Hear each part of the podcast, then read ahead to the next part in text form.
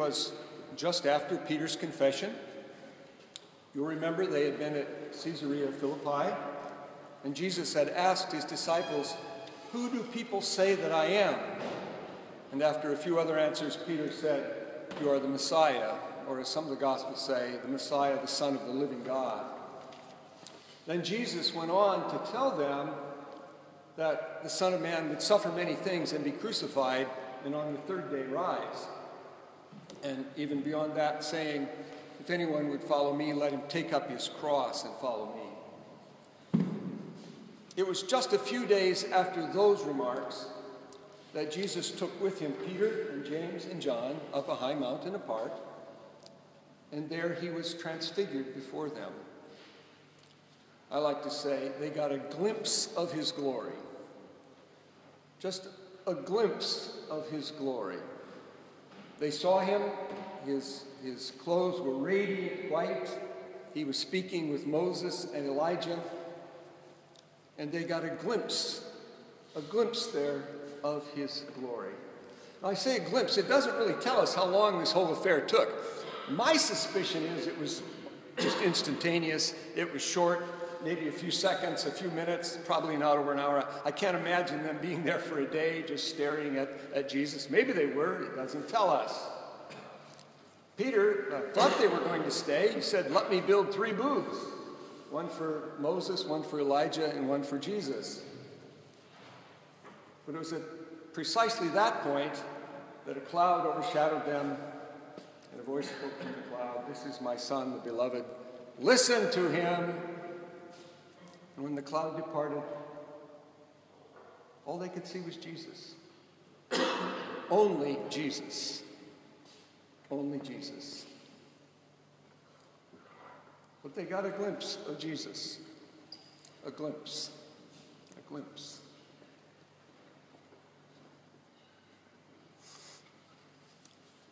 Two thousand years later, what are we to take from this story? I think most of us, now, I, I, can't speak for all of you, I can only speak for me, I guess, but that's what most of us get is a glimpse of his glory. We don't get to see it all the time. I don't know that we could stand seeing it all the time. But we get glimpses. We get glimpses here and there. They, they come and go. It's little things. It happens.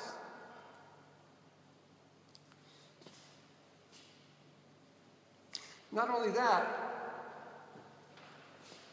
we get glimpses of the kingdom. Glimpses of the kingdom. You know, in the verse just before this, chapter 9, verse 1, the very verse before this, Jesus says to, to, to the crowd and to his disciples, There are some standing here who will not see death before they see the kingdom of God come with power. Now, many people have wondered did Jesus not know what he was talking about? That we've been 2,000 years and the kingdom has not come with power. And was he just wrong? Well, I don't think he's wrong at all. Now, not everybody agrees with this interpretation. I've got to be honest with you. But I think he was just, frankly, speaking about what was to happen. Peter and James and John saw the kingdom come with power. They got a glimpse of the kingdom when they saw Jesus transfigured. Because you see, that's what the kingdom is. It isn't about, it isn't about land, it isn't about a place, it's about Jesus. Jesus is the embodiment of kingdom. Wherever Jesus is, wherever he comes, wherever he makes himself present, the kingdom of God is present.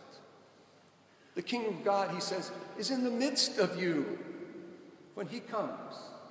When he comes, it's, it's gosh, right here, right here, in the midst of you. So they got a glimpse of the kingdom. We get a glimpse of the kingdom, a glimpse of the kingdom when we see Jesus coming. He comes into our midst. Does that mean we understand everything? That, that we get it all? I don't think so. In fact, if, if you read Mark very carefully at all, you'll find out that Peter didn't get it either, nor did the other disciples. Mark's gospel is, if, if you read Mark's gospel, just read it all by itself and block out the other three and you'll find that he thinks the disciples are the dumbest people in the world. They just don't get anything. The demons understand, the poor, the sick, and the broken understand. but the disciples do not. But in this moment, uh, uh, see, that's what I think is so important. Still, Peter and James and John got this glimpse of his glory. I don't think they understood. They didn't understand. But it was given to them so that after the resurrection, they would what? Then they would get it. Then they would, yes, this is the one. They would understand. We get glimpses of glory in the same way. We get glimpses of glory. I, I think we live our lives when, when you're maybe reading your Bible, or you're in a study group, or you're at prayer, or hopefully when you're in this group, you get glimpses of glory. It doesn't happen every time, or if it does for you, God bless you. You're, you're a lucky person. but it doesn't happen to many of us. It happens here and there sometimes. And when it does, it's wonderful. It's wonderful. I know people who have had those glimpses of glory and, and then it fades away and they feel lost. But uh, it'll come. Just stay close to the Word, the community, the service. It'll come. That's His promise. I'll come to you. I will not leave you desolate. I will come to you. There will be glimpses of glory. Where I really want to go to this story, though, is, is what happens in the end. Because, you know, Peter wanted to build those, those three, three booths. Well, I, I think, first of all, I think Peter thought Moses and Elijah and Jesus, that's kind of the triumvirate, you know, the, the three, Moses, Elijah, Jesus, they're kind of all equal. Hmm? I think Peter thought that. So I'll build three booths. When the voice comes, what happens? No more Moses and Elijah, Jesus only. Who did they see? Jesus only.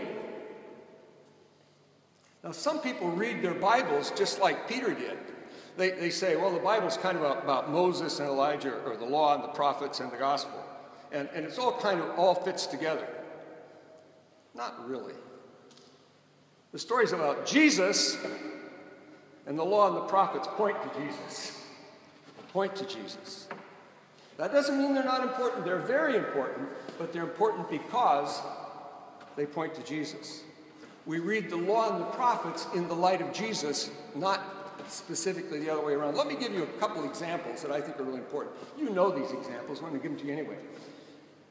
In the, in, in, in the Sermon on the Mount, Jesus begins by saying what? You have heard it said, but I say unto you. What?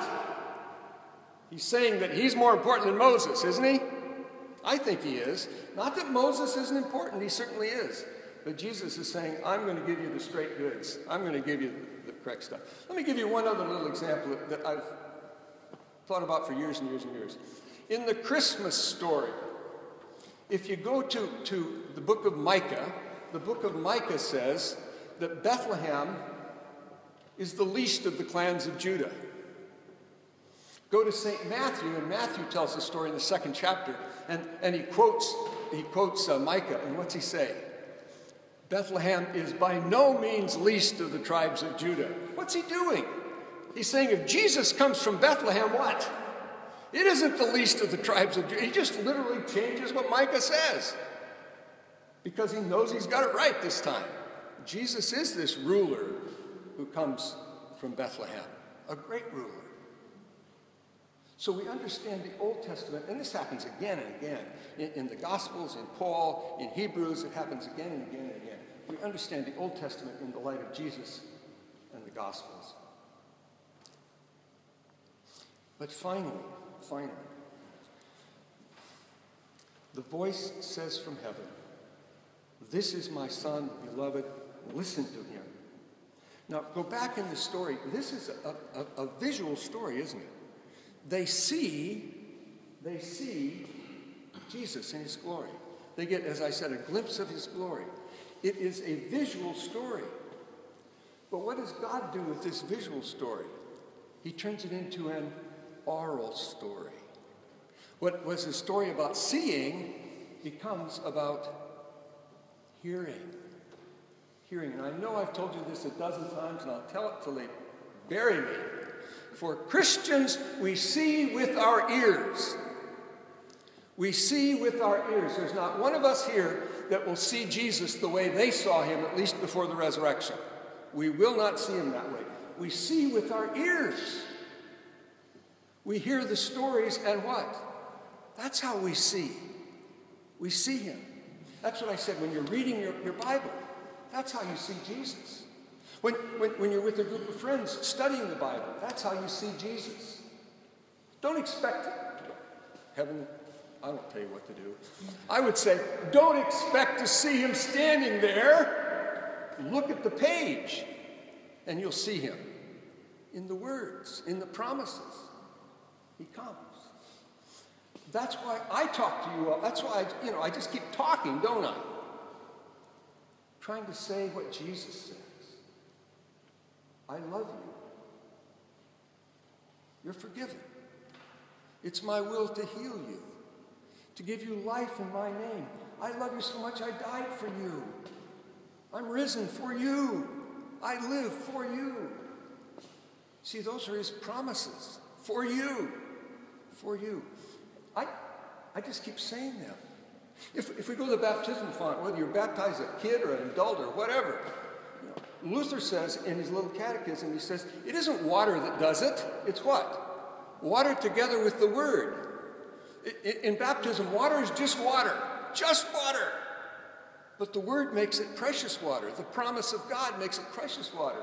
He wants you as his child, and in baptism, he claims you as his child young, old, middle age, 80 years old, it doesn't matter. He's claiming you as his child. He wants you. At that table, I take a plate of bread and I say his words. They're not my words, they're his words. This is my body given for you. You see, he's speaking. This cup is the New Testament in, in my blood shed for you and for all people for the forgiveness of sins. They're His words. You see, and in those words, in those words, you can get a glimpse of His glory. He's present for you, for you, always for you. He loves you, forgives you, claims you, owns you, takes you, keeps you. And Sometimes I pray you get a glimpse of that glory. Now, I'm not so naive to think that every one of you, every time you come and kneel at that rail, or every time I preach, I, well, I'd like to think every time I preach, you go, oh, Jesus just got me. But I know that doesn't happen. Some of you are thinking about what you're going to have for Sunday dinner, or where you're going to go this afternoon, or, or you know, is, is Aunt Harriet going to die, or is she going to live? Those kinds of things. I know you're doing that. But some of you, some of the time, get a glimpse of that glory. Some of you, some of the time, when you need, you get the same gift. Whether you know it or not, you get the same gift. Some of you get a glimpse of his glory at that table. And sometimes you just, you just get a piece of bread and a sip of wine and, and you, you take it in your head. You know, he's giving himself to me, but there's no, there's no warm spot in your heart, is there? Am I being honest? Yeah, I hope so. I, yeah, that's true. But sometimes it happens. And it will happen. This is my promise, but I'll make it anyway. It will happen. He will come because he says, I will not forsake you. I will not leave you desolate. I will come to you. And he does come and you will get those glimpses of glory. Today, maybe. Next week, maybe. Sometime, surely. And you'll get enough. Uh, what's Paul say about that thorn in the flesh? My grace is sufficient for you. You'll get enough. You'll get enough to sustain you through life and into the kingdom.